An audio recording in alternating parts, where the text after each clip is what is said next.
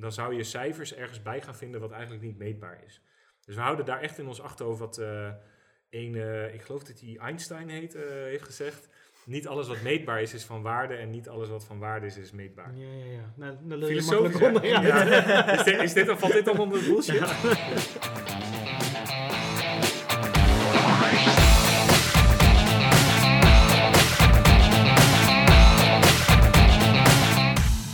Aflevering 3 van de podcast Marketing Boel en Brani.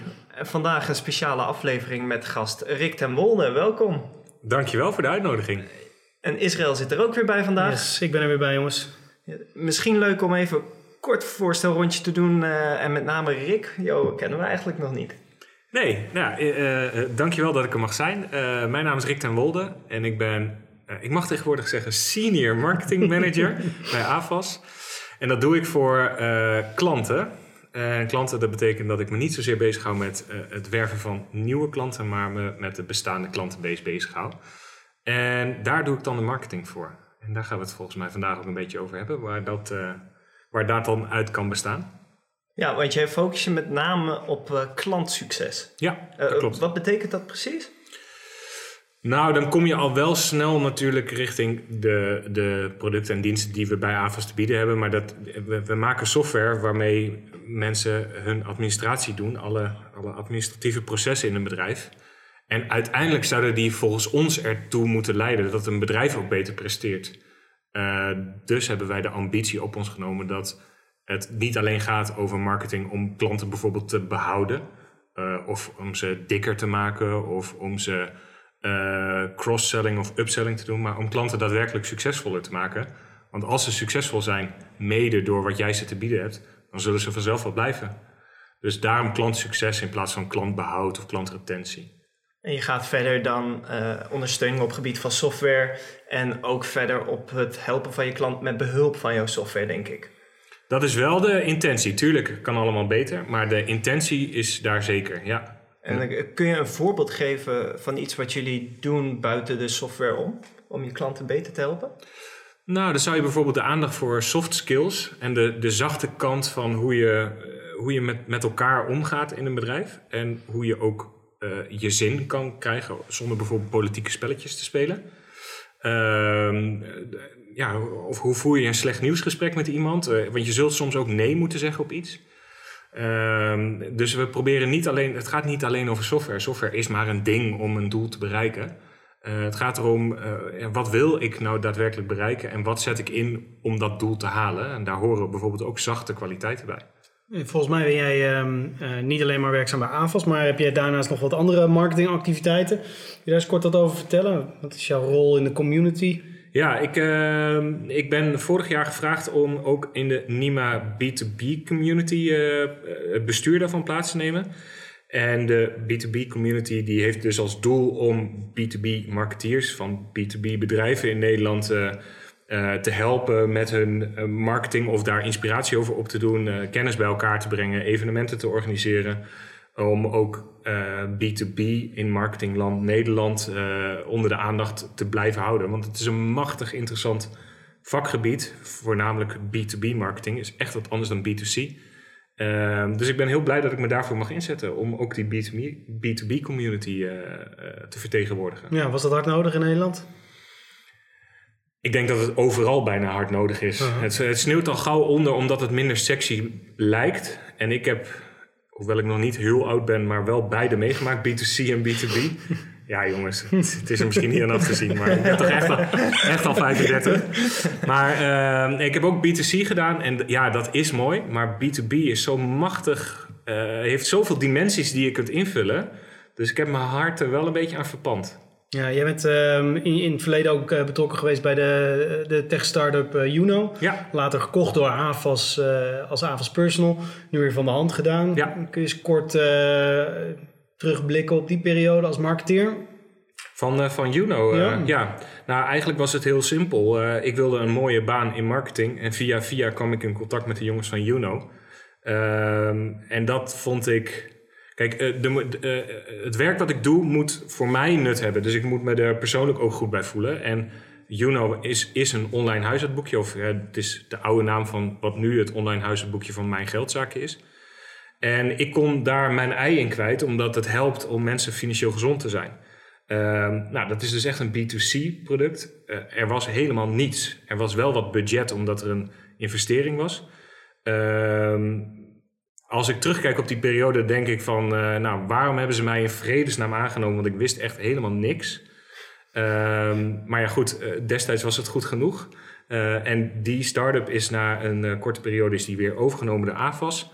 Toen heb ik dus gewerkt voor AFAS Personal, wat hetzelfde huishoudboekje is, maar dan onder de vlag van AFAS. En dat is nu inmiddels twee maanden geleden weer van de hand gedaan om dat eigenlijk in de geschiedenis is gebleken, AFAS is echt een B2B bedrijf en een B2C product daar zomaar naast doen, dat, dat werkt niet. Je moet daar echt focus op hebben. Hmm. Eh, en die focus konden wij het niet geven. En met zeker ook wel een beetje pijn in mijn hart. En dat geldt voor heel veel mensen bij AVAS. Uh, maar ook wel met goed vertrouwen hebben we het dan naar een partij overgedaan die die visie wil doorzetten. En uh, marketing voor klanten, hoe ben je daarmee in aanraking gekomen? ja, dat is echt wel heel toevallig gegaan. Uh, zoals dingen in je leven zo, soms zo kunnen lopen. Want het was heel concreet zo dat, uh, dat uh, die baan van Avas Personal eigenlijk ophield te bestaan bij Avas. Ja, snap ik. Ehm, eh, er werd wat tegengewerkt als het gaat over de medewerking van banken daarin. En dat is belangrijk voor een online huishoudboekje. Ja. En ehm, dat kost, Avas Personal kostte alleen maar geld. Het leverde niks op, het is een gratis dienst. En uh, we besloten op een gegeven moment, ja, we gaan daar gewoon minder marketingaandacht aan besteden, want het kost een miljoen per jaar. Uh, dus we gaan het een tijdje in slaapstand zetten, totdat er meer duidelijk is over wetgeving. Maar dat betekende wel dat mijn baan ophield te bestaan. Uh, wat best wel een software was. nou, gelukkig was heel snel duidelijk, en daar, daar ben ik nog steeds heel blij om, dat ze niet van mij af wilden, maar wel van de baan die ik had. Um, nou, daar, moet ik avonds echt voor prijzen hoe dat dan is gegaan. Maar we zaten op een gegeven moment vrijdagmiddag bij elkaar. We zaten bij de algemeen directeur en de marketingdirectrice destijds. Uh, en we zeiden van ja, dit gaat gewoon niet door zoals het altijd was. Maar uh, ja, wat kunnen we dan? Hè? Welke uitdagingen zijn er nog die nu niet ingevuld zijn? En al heel snel kwam daar eigenlijk ter sprake dat we ook vanuit de marketingafdeling meer aandacht aan bestaande klanten wilden geven. En dat dat nog niet voldoende met focus belegd was op de marketingafdeling. Mm. Dat was vrijdagmiddag. Bij de vrijdagmiddagborrel heb ik met een collega daarop geproost. En maandag was mijn nieuwe functietitel Marketing Manager Klanten. Uh, en toen ben ik aan de slag gegaan. Gekeken wat er al was, gekeken wat er nog niet was. Gestart, gestopt, uh, nieuwe dingen bedacht. En dat is inmiddels denk ik een jaar of drieënhalf, vier geleden. Tof. Ja. En, en, wat was de reden dat jij met die collega daarop uh, ging proosten? Wat was de reden om hiermee te starten? Nou, wij zagen, eh, dan moet ik ook weer wel iets uitleggen over hoe, hoe, hoe het licentiemodel van Avos in elkaar zit. Want dat is eigenlijk wel belangrijk daarin. Uh, Avos maakt software en we hebben één product en dat is een standaard product. En dat wordt in een abonnementsmodel uh, aangeboden. Mhm. En in dat abonnement zit alles. Maar of je alles gebruikt, dat is aan jou. Je zou het kunnen zien als Spotify. Je kunt nooit alles luisteren. Maar je hebt het allemaal wel voor het abonnementsbedrag wat je betaalt. Het is wel duurder dan 10 euro per maand. um, ja, maar goed, eh, je hebt het dus allemaal wel. Maar de, de, onze hypothese was eigenlijk al heel lang dat uh, als klanten daar meer van gebruikten, dat ze dan automatisch ook tevreden zouden zijn. Ja. Als je het heel uh, cynisch zou zien, zou je ook kunnen zeggen: dan is je vendor lock-in nog groter en dan gaan ze nooit meer bij je weg. Ja. Dat is ook zeker waar, maar dat is niet uh, de gedachte erachter waarom we het zijn gaan doen. En we dachten uh, wel van marketing kan daar echt een hele goede rol in hebben. Want wat is de essentie van, van, van een marketeer? Is dat je gaat nadenken over wat zijn de gemeenschappelijke kenmerken van een bepaalde groep. En daar ga je proberen uh, boodschappen en middelen bij te verzinnen die maximale impact hebben. Die hen in een goede richting proberen te krijgen. Nou, dat kun je inzetten om klanten te werven. Dat kun je inzetten om je naamsbekendheid te vergroten. Maar dat kun je ook prima inzetten om groepen klanten uh, te overtuigen dat zij iets in de software of iets in de dienstverlening of iets in hun eigen bedrijfsprocessen zouden kunnen aanpassen. Wat in hun voordeel is, of in ge gemeenschappelijk voordeel eigenlijk. Want het is ook in het voordeel van AVAS natuurlijk. Uh, het marketing denken is heel erg toepasbaar op een customer base of customer experience of hoe je het verder ook wil noemen. Ja. En daar waren we heel blij om dat we op een gegeven moment de vrijheid kregen om dat te doen. zonder commerciële doelstellingen, uh, maar wel vanuit de gedachte dat dat goed was voor alle partijen. Gaaf. Dus, dus uh, zeg maar de, de oldschool marketingafdeling, om maar even zo te zeggen, die zorgde voor, uh, voor de leads. Ja. Toen die gekwalificeerde leads die gaan naar sales, die koppen ze in. En op dat moment, zodra iemand klant is geworden, kom, komt jouw afdeling in beeld, om het zo even te noemen.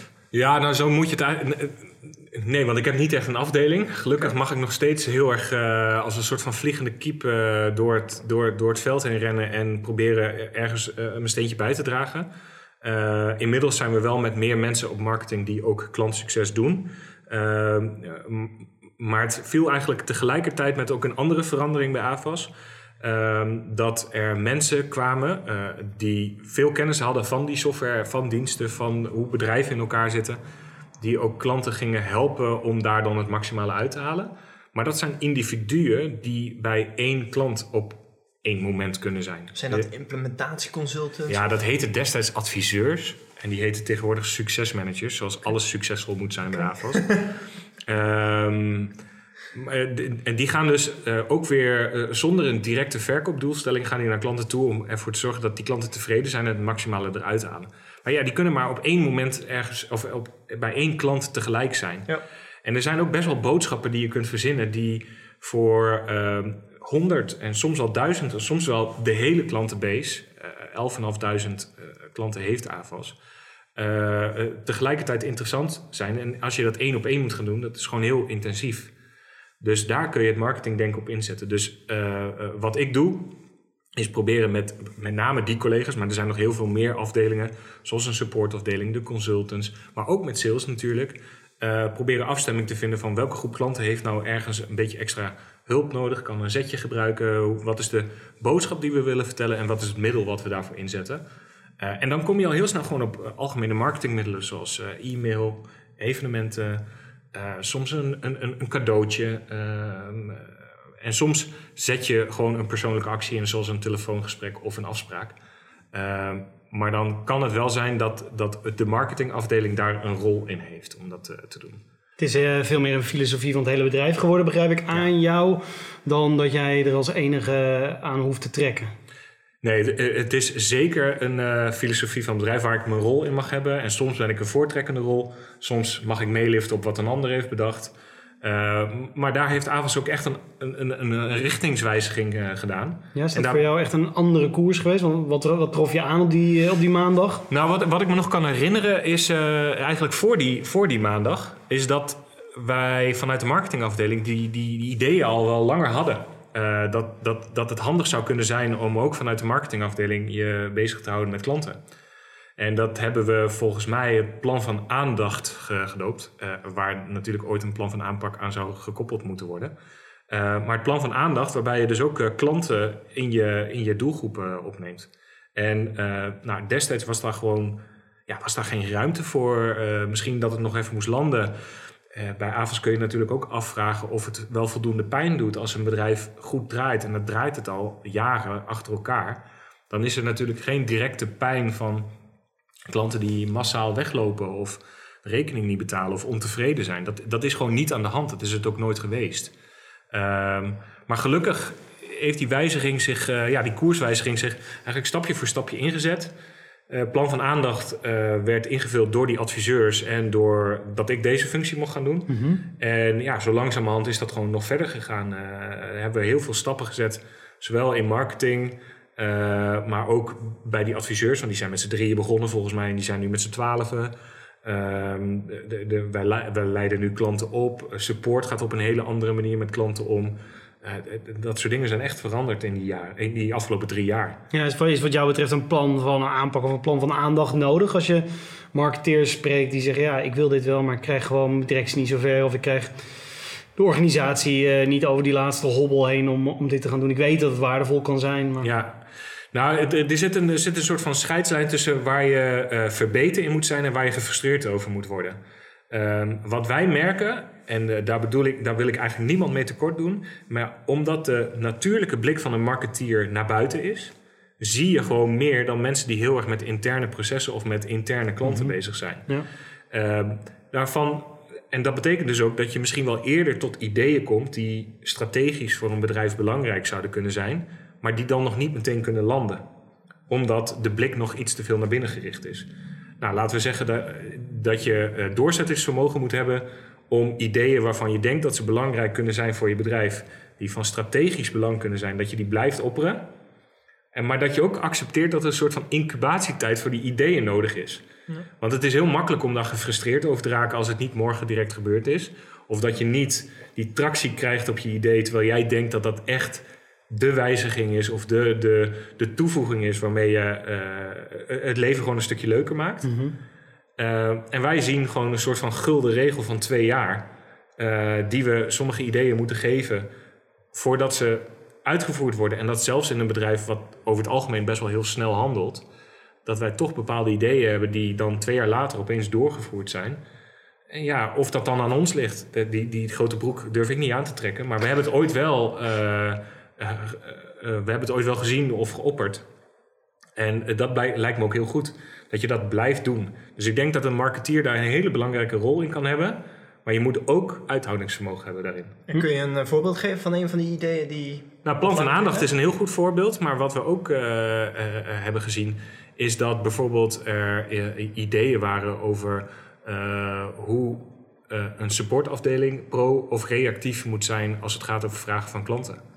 En um, dat we nu zien dat wij veel proactiever vragen van klanten opvolgen om te kijken of het probleem echt is opgelost of dat er nog een, vervolgprobleem zou kunnen ontstaan op basis van de ene vraag die is geweest. Um, nou, dat is iets wat we een keer hebben opgemerkt. Dat, dat kreeg toen niet echt de, de, de, de, tractie die we misschien toen hadden gehoopt. Maar waarvan we wel zeiden van laten we het gewoon blijven zeggen. Uh, het gaat misschien wel een keer gebeuren. Um, we blijven het belangrijk vinden. En als, als wij het zelf over twee jaar niet meer belangrijk vinden, dan was het misschien niet een goed idee. En nu zijn we daar gewoon wel op een goede manier mee bezig om dat aan te pakken. En ook weer, ik wil niet de credits daarvoor nemen, helemaal niet. Ik vind het alleen leuk om dingen die je ergens anders hebt gezien, om die dan wel, uh, uh, om die dan wel te blijven zeggen. En ik denk dat iedereen, of dat er in ieder geval binnen bedrijven een cultuur moet bestaan waarin dat kan. En niet elk idee is goed.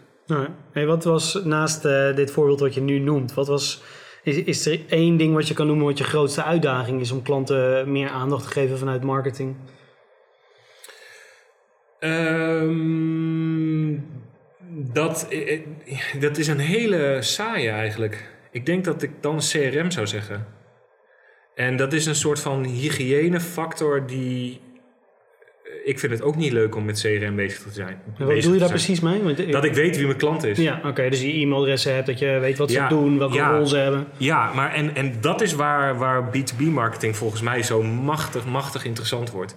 Is dat, uh, en hier kan ik gelukkig ook iets vanuit uh, literatuur of in ieder geval vanuit een studie wat over zeggen. Want hier, hier ben ik op afgestudeerd uiteindelijk binnen... Uh, toen ik dit werk al deed, heb ik ook nog een scriptie gedaan voor het NIMA.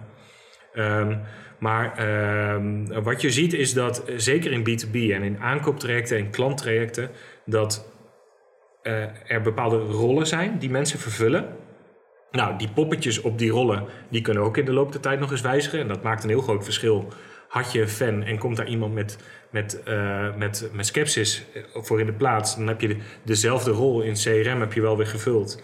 Maar er zit een heel ander poppetje. Mm -hmm. Maar het kan ook zo zijn dat dezelfde rol in een andere fase een heel ander belang voor jou vertegenwoordigt. Laat ik een, een voorbeeld nemen wat dan bij AFAS past en laat de luisteraar maar nadenken hoe dat uh, voor, voor, zich, voor zichzelf is. Ja joh, wordt eens concreet. Oké, okay, sorry, sorry. De directeur, die zet een handtekening onder een bepaald contract om iets te kopen. En dus die vindt dat belangrijk. Die is de beslisser. Ja, de DMU. He, dan hebben we alle marketingboel en brani hebben we alweer gehad.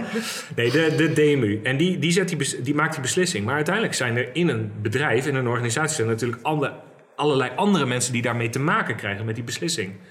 Maar die zijn niet betrokken geweest bij die beslissing zelf... Alleen die hebben, wel, die hebben er wel de gevolgen van. Ja, meer vaak. Of ja, soms meer. dan een, uh, degene die de beslissing neemt. Ja, nou heel concreet hebben wij toen uh, hebben wij bijvoorbeeld een programma opgestart voor de beheerders van de software. De, de, de super users zou je eigenlijk kunnen noemen. Degene die dagelijks iets met onze software doen. Ja, die zijn helemaal niet betrokken geweest bij, bij het aankoopproces. Die waren daar dus niet de DMU. Maar wel in dat, dat, dat klanttraject eigenlijk. Daar hebben ze veel belangrijker gemaakt. Dus het belang van zo'n rol wijzigt. Eh, de wijze waarop je het vastlegt in CRM en in welke fase een klant is, is dan belangrijk. Dus afhankelijk in welke fase een klant zit, hè, vlak na aankoop of voor aankoop, verandert eigen, verleg je eigenlijk de aandacht eh, die je bij je klant legt van, Ja. van rol. Ja, want die directeur die blijft natuurlijk belangrijk. Maar in het geval van software eh, wil zo'n directeur bijvoorbeeld ontzorgd worden door goede rapportages, managementrapportages bijvoorbeeld. Ja.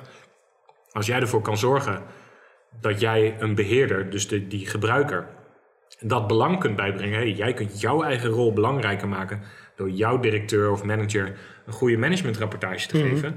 Dan, dan sla je drie vliegen in één klap. Want je maakt en de directeur blij, je maakt en die beheerder blij. En je maakt uiteindelijk de leverancier waarvoor jij zelf werkt, maak je blij. Eh, dus zo, eh, eh, dat, dat maakt B2B zo interessant. Dat die rol, en rollen zijn weer wat anders dan functies. Om het nog iets ingewikkelder te maken. Want een salarisadministrateur of een controller kunnen eigenlijk dezelfde rol ten opzichte van een leverancier vervullen. Ja. Namelijk dat zij heel vaak in die software zitten. Dus we hebben dat echt, die, die gelaagdheid in CRM, proberen we heel goed in kaart te brengen. Dat er verschil is tussen rollen, functies, fases van klanten. Natuurlijk ook groottes van klanten, branches waarin mensen werken. Wat, eh, je moet dus ook iets weten van wat speelt er zich nou af in een branche. Om de taal van een klant te kunnen spreken. Nou, dat, dat maakt het zo machtig interessant Ja. om B2B marketing te doen en voor klanten te werken. Omdat je opeens met mensen praat die je daar, daarvoor nooit had gehad. Sales weet niet eens dat die mensen daar werken. Vaak krijgen ze denk ik ook wel de zwarte piet toegespeeld. Van, "Ja, klik- Tikkie, jij bent hem. Jij gaat vanaf morgen eh, Ja. eh, dit nieuwe softwarepakket implementeren. We wensen je er eh, We hebben, we hebben onderzoek gedaan onder onze doelgroep van beheerders. En daaruit blijkt dat minder dan een derde eh, expliciet verantwoordelijk was voor, eh, voor het beheer van, de, van onze software. Ja. Maar het op een of andere manier is geworden. Of dat het eigenlijk niet expliciet ergens is vastgelegd. Maar het stiekem wel zo is. Ja. Dus inzetten op die doelgroep was eh, een cruciale zet. Nou, heb ik gehoord dat jullie daar ook trainingen voor organiseren. Dat jullie daar nou, ja, Ja. feestjes voor organiseren met een inhoudelijk gedeelte. Ehm, dat je die mensen echt op een podium zet. Ehm, wat is het effect daarvan?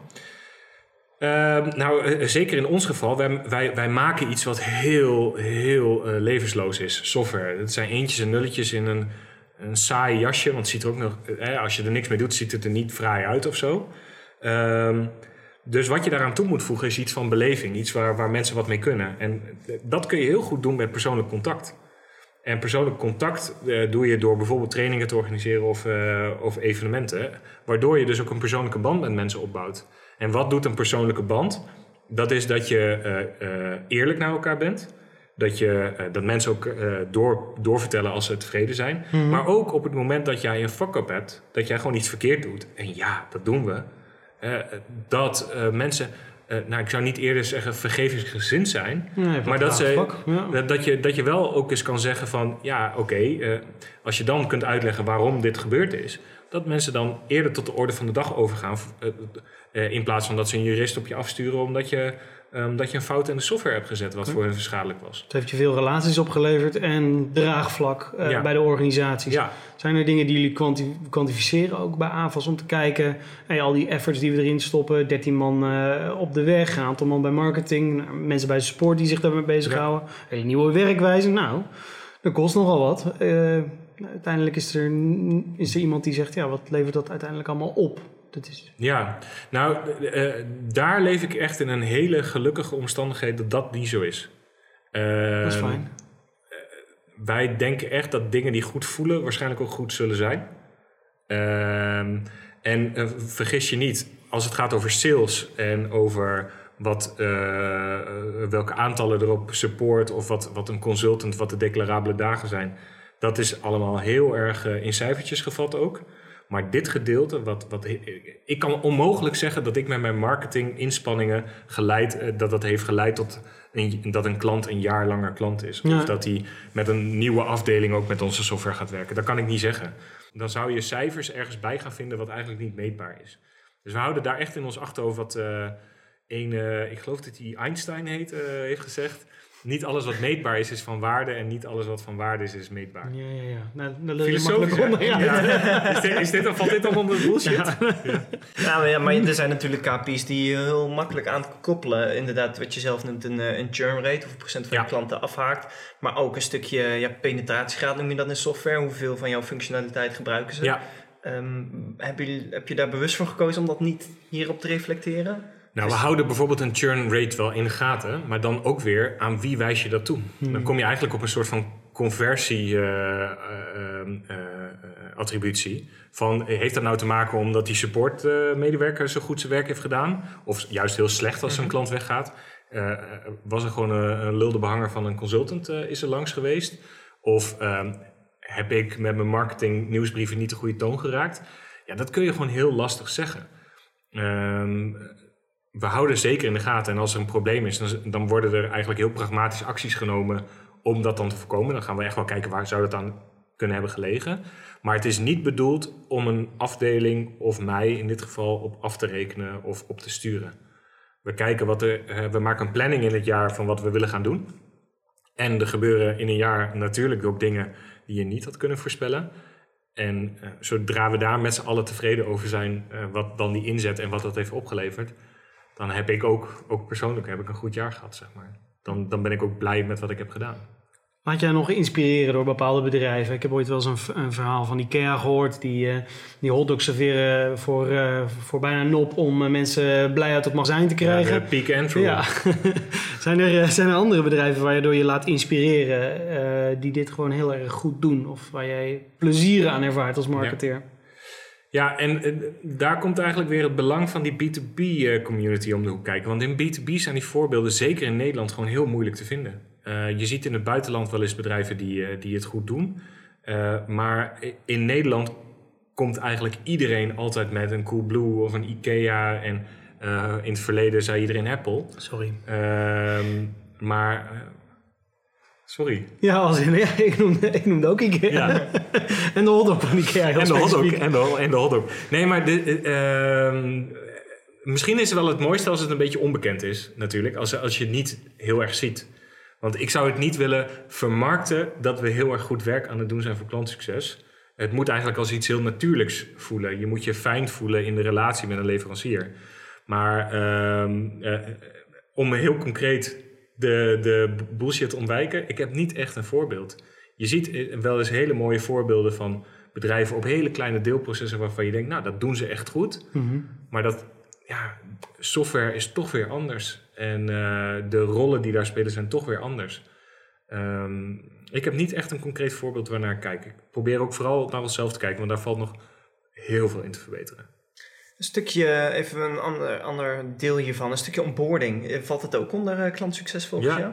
En de onboarding van nieuwe klanten. Ja, sorry. Ja, ja nee, zeker. Ehm, net zoals dat wij bijvoorbeeld ooit hebben gezegd hey, we, eh, bij, bij marketing, wij deden altijd tot aan de salesafspraak.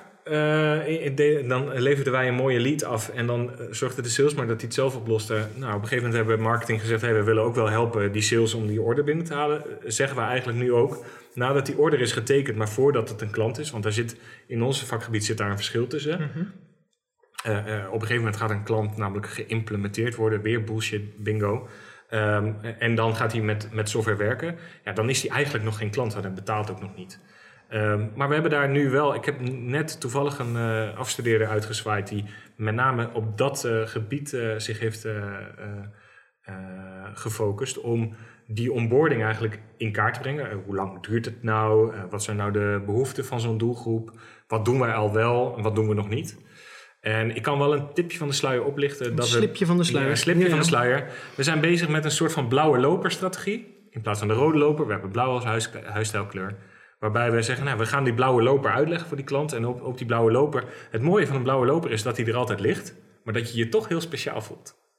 En dat past heel typisch bij marketing natuurlijk. Dat je één op één denkt, maar dat iemand zich wel persoonlijk aangesproken voelt. Ja, je moet wel in beweging komen om eh, een voet op die loper te zetten. Ja, ja, dat, dat wel. Nou, dat is een klein duwtje eh, wat, we geven natuurlijk. Welk Maar- duwtje ga je geven? Kun je er iets over vertellen? Uh, nou, vooral vragen van waar heb je nou behoefte aan? Dus we zitten wel echt te denken van, ja, stel je persoonlijke communicatiestrategie nou samen. Waar wil je nou over geïnformeerd worden? Welke teamleden wil je in deze fase nu alvast informeren? Als jij daar zelf als klant het voortouw in neemt, want jij hebt ook een behoefte dat die implementatie slaagt. Want anders had je niet voor ons gekozen. Je neemt die keuze met het volle verstand. Dus jij wil ook dat dat slaagt. Als wij daar een klein beetje bij kunnen helpen, nou, dan heeft dat allerlei voordelen in de rest van het scenario. Want je hebt je projectteam al duidelijk. Je kunt aangeven dat je bepaalde dingen al geïnformeerd hebt. Je kunt een checklist maken waarna je bijvoorbeeld... Uh, uh, je zou uh, regelrecht kosten kunnen besparen als de klant in dat voortraject al dingen zelf gaat doen. Als jij het als dure consultant niet meer hoeft te doen ja, dan, uh, dan scheelt dat gewoon geld. Door in plaats van een consultant een simpele vragenlijst langs te sturen. Ja, ja, ja, en die het laat invullen. Als je, dat, als je het ook een beetje self-service kunt instellen. En dat is eigenlijk niet eens de doelstelling ervan geweest, maar dat, het zou wel een hele mooie bijvangst kunnen zijn. Dat die klant al uh, bewustwording heeft en wellicht dingen zoals een, uh, een organigram of hoe gaat een bepaald proces nu al binnen mijn bedrijf, als je dat alvast in kaart brengt, dan gaan vervolgdingen gaan allemaal sneller. Dat, dat dit geautomatiseerd kan worden, dat is uh, vrij logisch, denk ik. Waar ligt bij jullie um, het tipping point waarin je zegt: we kunnen dit automatiseren, maar dat doen we niet, want we vinden het klantcontact zo belangrijk? Het echte fysieke contact. Ja, um, ja klantcontact is eigenlijk al, uh, altijd heel belangrijk. Gewoon een mens spreken is heel belangrijk. Dus eigenlijk is het niet een soort van of-of, maar en-en ding door veel te automatiseren kun je heel veel klantcontact hebben. Dus we proberen zoveel mogelijk te automatiseren om zoveel mogelijk ruimte over te houden om persoonlijk contact te hebben met mensen. Ja, dus door tijd te besparen kun je op een ander vlak ja. weer meer contact hebben. Het is niet vanuit een soort van efficiëntieslag dat er daardoor minder mensen bij ons hoeven te werken om maar met uh, klanten in contact te komen. Uh, het is juist bedoeld om een beter gesprek met iemand te kunnen voeren op het moment dat dat plaats moet vinden. Ik, had, ik, ik heb net een nieuw huis gekocht en ik was aan de lijn met mijn uh, uh, hypotheekverstrekker. En toen uh, vertelde iemand de gevleugelde woorden: Ja, zij en zij heeft geen klantcontact. En daar gingen echt letterlijk de rillingen van over mijn rug. Dat ik dacht: Ja, geen klantcontact. Jij bent degene die mijn hypotheek maakt of breekt. Hè? in dit geval ging het ook over iets belangrijks. En dan moet ik maar hopen dat degene die ik aan de lijn heb, die ik overigens wel vertrouwde, maar die dat, die dat dan goed kan overbrengen, dat er geen ruis op die lijn ontstaat, dat het niet onnodige vertraging oplevert. Dus je wilt dingen automatiseren juist om persoonlijk met mensen in contact te kunnen raken. Oké, duidelijk. Hey, en um, helemaal hip tegenwoordig bij allerlei opkomende softwarepakketjes uit Silicon Valley of waar dan ook, zijn die online onboarding trajecten. En dan heb je je aangemeld en eerst krijg je een mailtje van hey, uh, hier heb je je bevestigingslink. Ja. Uh, twee dagen later krijg je weer een paar functies toegemaild. Nog een paar, paar dagen later krijg je weer een aantal functies opgemaild of andere tips. Ja, ja, ja. Um, hoe doen jullie dat? Is dat ook. Uh, ja, dat hebben we eigenlijk redelijk recent hebben we het op die manier ingericht. Uh, wat we altijd hadden was best wel heel leuk. We hadden een persoonlijke video. Dus op het moment dat iemand. Het is eigenlijk meer de onboarding van als er een nieuw iemand bekend werd. Dat kan ook bij een bestaande klant uh, zijn, want die, die wilden we ook wegwijs maken. Dus niet de onboarding van een nieuwe klant, maar wel bij, van een nieuwe persoon bij een klant. En dat kan een nieuwe of een bestaande klant zijn. Uh, hadden een leuke onboardingsvideo waarbij onze CEO uh, mensen letterlijk door het pand aan het uh, rondleiden was. En op het uh, laatst komt dan het logo van, of, of het ja, naam dat, van het Ja, de naam, de naam van de persoon en de naam van het bedrijf kwam in beeld. Volgens absoluut. mij zit jij ook nog in die video, of niet? Ja, ja. ja. ook nog. Heb je ook nog bij avond gewerkt? Ja, ja, ja. Oké. Okay. Uh, ja, nee, maar die, die video, nou, dat was heel mooi. Uh, Zo'n personalized video. Maar weggedonderd, ik hoor het wel. Ja, nou goed, na drie jaar was hij gewoon, erin, was die gewoon verouderd. Uh, er zaten allemaal medewerkers in die niet meer bij avond werkten. Guilty. Ja, daar hadden we geen non-disclosure agreement mee getekend. Dus die kwamen opeens met een contract naar boven. Oh, oh is. Portretrecht en... oh, wat intens. Ja, nou goed, de, alle gekheid op een stokje. Dat ding, dat was gewoon een beetje verouderd. En het is best wel duur natuurlijk om te doen. En toen dachten we, dat kunnen we ook simpeler en misschien wel effectiever. Dus we doen het nu in principe met zo'n zo'n mailserie die jij uh, beschrijft. En ook daar weer komt eigenlijk om de hoek kijken als je CRM maar goed gevuld is. En als je een goede koppeling met een uh, goed e-mailpakket hebt, waar een beetje een campagnefunctionaliteit zit, dan uh, kun je zoiets best wel goed opzetten. Wij hebben dan ja, een beetje preken voor eigen parochie, maar natuurlijk het AVA CRM. Wij, wij, moeten en we willen uh, ons eigen product wat dat betreft zoveel mogelijk gebruiken. Maar die, die mailings die versturen we niet via AVAS, dat doen we samen met Spotler. Spotler is een Nederlandse partij, uh, wellicht voor de luisteraar beter bekend onder MailPlus. Uh, dat is de oude naam namelijk van Spotler. En er is een koppeling tussen MailPlus en, en, en Spotler. En dat is een marketing automation tool eigenlijk? Nou, het is eigenlijk meer een e-mail marketing tool met een campagne functionaliteit. Okay. Dus het is geen, het is geen marketing automation tool. Uh, maar waarbij je wel hele simpele triggers en stappen kunt instellen van als er een nieuwe contactpersoon is, dan verstuur deze mail en twee weken later als die aan nog wat randvoorwaarden voldoet, verstuur je de tweede mail. Worden dat soort uh, mailtjes goed gelezen? Ja, nou daar heb ik uh, in positieve zin was ik echt over verbaasd. Mm -hmm. Want uh, natuurlijk met een e-mail marketing tool kun je, heb je je rapportages goed op orde. En ik kan wel delen wat, wat we daarin zien. We hebben die mail, denk ik, sinds november een keer of 7000 verstuurd. Dus ja. 7000 nieuwe mensen die, die bij een bedrijf zijn komen werken of zich aanmelden als contactpersoon, contactpersoon bij ons. En uh, die mails die worden door 60% van de mensen geopend. En dan heb ik het over de hele serie. En 60, uh, van die 60% opent weer, klikt weer 60% op een link. Ja. Ja. Uh, en, en, en wat we daarmee bereiken is dat de mensen weten wat wij nou belangrijk vinden als je een vraag aan support stelt, zodat we je snel kunnen helpen. Maar ook hele leuke dingen. klanten van Avas mogen één keer per jaar naar Avas Live. De, de, het poppodium wat we hebben. Dus uh, dat is iets, dat weten nieuwe klanten misschien nog niet. Nou, dat bieden we ze wel aan. Dus ja, nogal wie dus dat ze daarop klikken om te kijken naar welk concert ze kunnen. Um, dus misschien heb ik daar mijn vanity metrics wel mee omhoog uh, gestuurd. Heel slim. Maar uh, nee, we zien dat die... en ik kan ook zien hoeveel mensen zich uitschrijven voor die mailtrein. Ik geloof dat serieus er zeven mensen zijn die zich hebben uitgeschreven op die aantallen voor de vervolgmailtjes. Wow. Ja, maar moet je daar gewoon relevant ja. ook is blijkbaar. Ja, en uh, het voordeel van zo'n mailtrein is weer dat je dus die rapportages eigenlijk hebt. En um, uh, in, in plaats van zo'n uh, zo'n zo'n video waar dat toch net even wat minder, want dan moet je weer een terugkoppeling maken naar je CRM-pakket en dat soort zaken. Kun je, kun je een traal aanvragen bij AFAS of gaat dat niet? Nee, nee. nee, je, je, je hebt wel in een, in een daar zijn de aankooptrajecten ook wat, uh, wat te ingewikkeld. En de software misschien te complex. Ja, de software. Dus uh, de, het gaat wel zo dat, dat er demo-omgevingen worden gemaakt op het moment dat je al wat verder in een salesproces bent. En dan kun je een tijdje testen hoe, hoe dingen voor je werken. Uh, in de ideale wereld zouden geen dingen zoals een implementatie nodig zijn. Maar het is gewoon zo dat elke organisatie op een net iets andere manier werkt. En dat je daar gewoon werk voor nodig hebt. Dus wij kunnen laten zien wat iets kan. We willen dat ook heel graag op een gestandardiseerde manier aan iemand geven. Waardoor het minder tijd kost om het te maken. Maar uh, een echte trial is niet mogelijk. We hopen daar wel ooit naartoe te kunnen met de nieuwe versie van onze software die we aan het ontwikkelen zijn. Ja, het is natuurlijk voor veel uh, luisteraars die bijvoorbeeld in de softwarewereld werken en wel een trial aanvraagmogelijkheid hebben. Een hele mooie manier om, uh, ja, om te gaan meten van hey, hoeveel procent van de trial aanvragen converteert nou daadwerkelijk in de ja. klant. En onboardingfase is hierin cruciaal. Hè? Zeker, zeker. Dus uh, in de trial, wie zijn er uitgevallen? Uh, wie hebben het wel aangevraagd, maar niet in gebruik genomen? Nee, ik zou en al dat functionaliteiten gebruiken ze? Ja, ik zou dat, stel dat wij zo'n mogelijkheid zouden hebben, zou ik dat allemaal gaan meten. Uh, en of dat dan klantsucces is of uh, toch gewoon leadgeneratie, dat, dat maakt niet eens heel veel uit. Je maakt er gewoon mensen blij mee. Ja. En dan misschien iets verdrietigs. Klanten die weggaan. Dat gebeurt natuurlijk nooit wel. Jawel, dat gebeurt wel. Dat gebeurt wel. Oh shit. Ja, ja. Nee, dat gebeurt wel. En doe je daar nog iets mee? Vind je dat jouw verantwoordelijkheid, vind je dat je daar invloed op kan uitoefenen om dat op een goede manier te doen?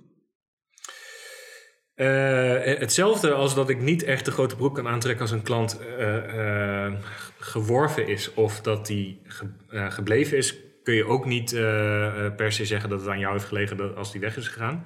Maar je kunt er wel je invloed op hebben. Wat we bijvoorbeeld doen, is een fles pineut naar die klanten toesturen. Uh, want wie is er nou de pineut? Uh, zijn wij de pineut omdat die klant weg is gegaan? Of is die klant de pineut omdat hij voor een ander ja, heeft gekozen? laat je een beetje in het midden. Uh, ja, nee, dat is... Je stuurt hem wel die fles. Nee, ja, nee, maar dat is een brief vol dubbelzinnigheden over pineut en je verdriet verdrinken. Ehm, nee, maar dat, dat is wat er gebeurt. Ja, en, en dat ligt ook een beetje aan de relatie die zo'n klant natuurlijk met je heeft. Kijk, een klant waar een historie van, van slechte betalingen tegenover staat, uh, dan het, het, uh, ik weet dat uh, Bas, onze algemeen directeur, ooit heeft gezegd: de klant is koning zolang die zich koninklijk gedraagt. Als, als, als een klant eigenlijk heel weinig te verwijten valt en ons valt wat te verwijten, dan is je houding natuurlijk heel anders. En dat komt ook voor. dan als een klant afscheid neemt en alles is kut maar tegelijkertijd heeft die klant nooit netjes zijn rekeningen betaald. Eh, dan, dus we kijken wel echt ook weer individueel naar, willen we een klant graag behouden? Want als een klant, eh, en dat, dat past denk ik wel, dat geldt voor iedereen die dit luistert. Je, je beslist uiteindelijk welk eh, pakket aan producten en diensten je aanbiedt, welke strategie je hebt, hoe je je in de markt positioneert, uh, wat wil je betekenen voor, voor een klant. En als een klant verwachtingen van jou heeft die jij niet wil waarmaken, die je niet kan waarmaken, en daardoor een klant afscheid neemt, dan moet je daar misschien wel blij mee zijn. En ik kan een voorbeeld nu, een heel concreet voorbeeld noemen. Uh, wij gaan iedere klant overzetten op de cloud. En we zitten op dit moment op 6 of 97 procent van alle klanten die al op de cloud draait. Dat betekent automatisch dat er 4 à 3, 3 à 4 procent is die nog niet op de cloud draait. En 31 december 2019 gaat echt de laatste datum zijn waarop jij met je eigen installatie kunt werken. Geen maandje uitstel? Geen maandje uitstel. wij, wij zijn over, hè? Ja, ik weet het. Ik weet het. Ik weet het. Ja. Nou, we hebben de afgelopen anderhalf jaar klanten daarover geïnformeerd. Uh, maar op 31 december gaan er contracten ophouden. Ga jij dus heel lang nog dat soort klanten ondersteunen die niet mee willen in het idee wat jij hebt om klanten maximaal te helpen? Ga je daar heel veel energie in stoppen? Nou, in dit geval niet. Omdat wij de keuze maken en ik denk dat het goed is om daar harde, uh, maar duidelijke beslissingen te nemen. Dus moet je ook wel weer goed over communiceren. En in sommige gevallen waarbij je denkt, ja, dit hebben we echt, hier hebben we echt uh, lopen klooien. En een klant gaat in, jou, uh, in jouw ogen terecht weg. Dan doe je er natuurlijk alles aan om zo'n klant te behouden. Mm -hmm. um, met die reden krijg ik dus ook alle opzeggingen te zien. Alle individuele opzeggingen. En sommige zijn, ja, we zijn gefuseerd, dus het abonnement gaat over. Dat is ook een opzegging. Als daar drie klachten aan te grondslag liggen en je denkt, nou, dat, dat in het product is ook inderdaad niet handig, dan uh, gaan we daar wel een goed gesprek over aan. Dus ja. ik vind, uh, de, je hebt je ratio's, en dat zijn weer de cijfertjes, maar elk individueel geval is, uh, is belangrijk om naar te kijken wel. Meten jullie ook een jaarlijkse klanttevredenheid? Ja, ja. Um, dat, dat, dat, dat, we hebben een jaarlijkse klanttevredenheid, dus dat kun je zien als een meting van de relatie. we, we doen ook natuurlijk transacties, zoals hè, hoe goed was je contact met support of hoe goed vond je die opleiding. Ja. Um, het jaarlijkse klanttevredenheidsonderzoek is een, in principe een NPS-onderzoek, ja. met daaronder een Customer Journey onderzoek. Dus hoe we het doen is, we sturen een mailtje uit naar random geselecteerde uh, contactpersonen van ons. Die krijgen eigenlijk alleen maar de NPS-vraag. In hoeverre zou je ons aanbevelen? Dat kun je in de mail al aangeven. Dus je hoeft niet naar een tool toe. Je kunt gewoon 0 tot en met 10 daar aangeven. En stop je daar, dan is dat prima. Dan heb je gewoon dat gedeelte van het onderzoek voltooid. Uh, maar ook in de mail staat als je op, de, uh, op het cijfer klikt, ga je naar de rest van het onderzoek. En die mag je ook invullen. En uh, wat we daar vragen, zij, is jouw mening op bepaalde stellingen die voor ons overeenkomen met belangrijke onderdelen van of wat we willen bieden of, of fases in een customer journey. Ehm, wat, wat, vind je van onze transparantie? hoe goed is jouw contact met support? wat vond je van het consultancy traject? Daar kunnen we vragen over stellen, of eigenlijk uh, stellingen met meningen. En daar heb ik dan weer een soort van modelletje van gemaakt, waardoor je uh, kunt bepalen welk onderdeel van de custom journey van belang is voor je algemene klanttevredenheid. En daar heb ik dan weer een ranglijst van gemaakt. En zo kun je ook heel makkelijk naar een, uh, bijvoorbeeld een directieteam toestappen en zegt, uh, dit is onze klanttevredenheid. Nou, dan kom je aan met een NPS-cijfer wat niemand wat zegt. Mm -hmm. Want dan kom je aan in onze branche met een cijfer wat heel dicht bij de nul ligt. Maar dat is best wel een goed cijfer. En ja, dan zegt ze, ja, maar dat is toch helemaal niet hoog? Nee, dat klopt. Het kan nog heel veel beter. Maar het is wel heel veel beter dan het branchegemiddelde. Maar als je dat concreet kunt maken door te zeggen, ja, en mensen die hier ontevreden over zijn, zijn ook ontevreden over AFAS. Of mensen die hier heel tevreden over zijn, zijn ook heel tevreden over AFAS. Dus wat zouden we kunnen doen om dat te verbeteren? Eigenlijk in alle gevallen wil je dus iets verbeteren. Of je zegt, iets is al goed genoeg. Dan kun je heel concreet dus zeggen van, wat zullen we nu doen om dit te verbeteren? Dus je zegt eigenlijk alleen een NPS zegt eigenlijk niet zoveel. Nee, NPS wordt vaak misbruikt als een score, maar het is een systeem. Uh, dat is ook wat, uh, hoe heet die gast, uh, Reichelt, ik heb nog met hem geknikkerd. Ja, heel recent. nee, nee. Fred Reichelt, die heeft de NPS bedacht, hè, de, de Ultimate Question. en die is de laatste jaren ook zeker naar de het mis... Okay, iedereen kent de autogarage waarin je ontzettend wordt geprimed om die 9 of die 10 in te vullen, want bij een 8 zwaait er wat voor die verkoper of die monteur. Uh, dus dat, dat systeem, of die, die ja, score... Even, de vraag is, uh, van 0 tot 10, zou je ons aanbevelen aan een... aan een ander eigenlijk. Ja. Um, En eigenlijk alleen de 9 en de 10 die gelden als promotors. Een 8, uh, een 7 en een 8 is, uh, is passief, uh, dat, dat, tel je niet mee. En alles wat 6 of lager is, dat zijn je, je detractors, je, je, je, je negatievelingen eigenlijk. Onvoldoendes. Dat zijn onvoldoendes. Terwijl zeker in Nederland, waar een rapportsysteem geldt, waar een 8 echt best wel heel goed is. Ja. als iemand een 8 geeft, dan is die in het NPS-systeem is het niet zo heel goed. Uh, dus nou, bij die autohandelaren gaat het allemaal mis. Maar je wil dus eigenlijk een, een, een onderliggende score hebben die iets verklaart over dat NPS. En die NPS op zichzelf is ook weer niet zo belangrijk. Die is alleen maar weer belangrijk in de tijd. Gaat hij omhoog of gaat hij omlaag? En gaat hij omhoog? Uh, het laatste jaar is hij niet omhoog gegaan. Hmm. Het laatste jaar is hij naar beneden gegaan. Heel duidelijk, duidelijk aanwijsbare reden ook. Uh, die we allemaal weten en die we ook allemaal getackeld hebben. er is één ding aan de hand met een, met een gevolg daarvan. Uh, we hebben veel storingen gehad op dat online platform. Ja, goed, goede reden om mensen daar uh, met z'n allen naartoe te proberen te trekken. Nee, we hebben daar gewoon heel veel uh, storingen op gehad. Dus mensen zijn daar ontevreden over. Heel terecht ook. Hmm. Met wat als gevolg had dat er veel meer vragen aan support kwamen, waardoor support dat die vragen minder goed kon beantwoorden. Duurde weer langer. Duurde langer, langer in de wachtrij en soms een wat korter af antwoord. Um, nou, de, één, er is heel veel geïnvesteerd om, om de stabiliteit van dat online platform te verbeteren. Dat lijkt ook zeker zijn effect te hebben. En twee, er is op alle mogelijke manieren is er gekeken hoe kunnen we nou, en daar, daar refereerde ik al eerder aan, hoe kunnen we nou vragen voor zijn van klanten? Hoe kunnen we proactief zijn daarin? Uh, en hoe kunnen we ook vervolgvragen stellen die klanten gaan helpen om uh, andere vragen niet meer te stellen? Maar dat jullie dit weten, dit is geen gevoel denk ik, maar dit is doordat jullie na de NPS nog een andere serie aan vragen stellen. Ja, want daarmee kon ik wel de bullshit en de brani uh, scheiden van de feiten. Ja. Uh, want uh, je kunt dat gevoel hebben en dat gevoel is heel belangrijk. Maar op een gegeven moment wil je wel ook prioriteiten kunnen stellen. je wilt het zeker weten in en dit geval. Ja, en, daar, en dan wat je ook kan doen, en dat is natuurlijk ook heel belangrijk, want ik zei net, ratio's en cijfers zijn heel belangrijk. Maar het gaat altijd om een individu of om een organisatie, dat zou je ook als een individu kunnen zien. Maar uh, belangrijker misschien nog wel de individu bij zo'n klant. En de reden waarom B2B zo interessant is. Um, als jij uh, op een goede manier dit onderzoek doet en je koppelt het ook weer aan je CRM, dan kun je vervolgens ook weer allerlei vervolgacties instellen op basis van de, uh, de feedback van een klant. Dus wat wij heel concreet hebben, stel, ik had het over succesmanagers, dat zijn eigenlijk relatiebeheerders die zijn gekoppeld aan een, een bepaalde set aan klanten. Als iemand uh, van hun klanten een onvoldoende geeft, dan gaat er automatisch een signaal natuurlijk naar die succesmanager, volgt dit op. Waardoor je dat persoonlijk contact tot stand brengt. Wat is er aan de hand? Wat kan ik doen? Um, en weer dat persoonlijk contact kunt opstarten. Dus automatisering helpt hier om persoonlijk contact in stand te, te kunnen houden. Uh, en uh, als er nog geen succesmanager is, dan gaan we kijken, moet er een succesmanager naartoe? Hmm. En uh, dat gaat dan over de NPS-cijfers. Maar als iemand heel erg ontevreden is over de gebruiksvriendelijkheid van de software, dan laten we bijvoorbeeld degene die zich veel bezighoudt met de gebruiksvriendelijkheid, laten we contact opnemen. kom een keer kijken, wat kan ik voor je verbeteren? dus ook die deelvragen. de antwoorden op die deelvragen zijn op individueel niveau mega interessant, maar zeker ook op, op cijfermatig niveau.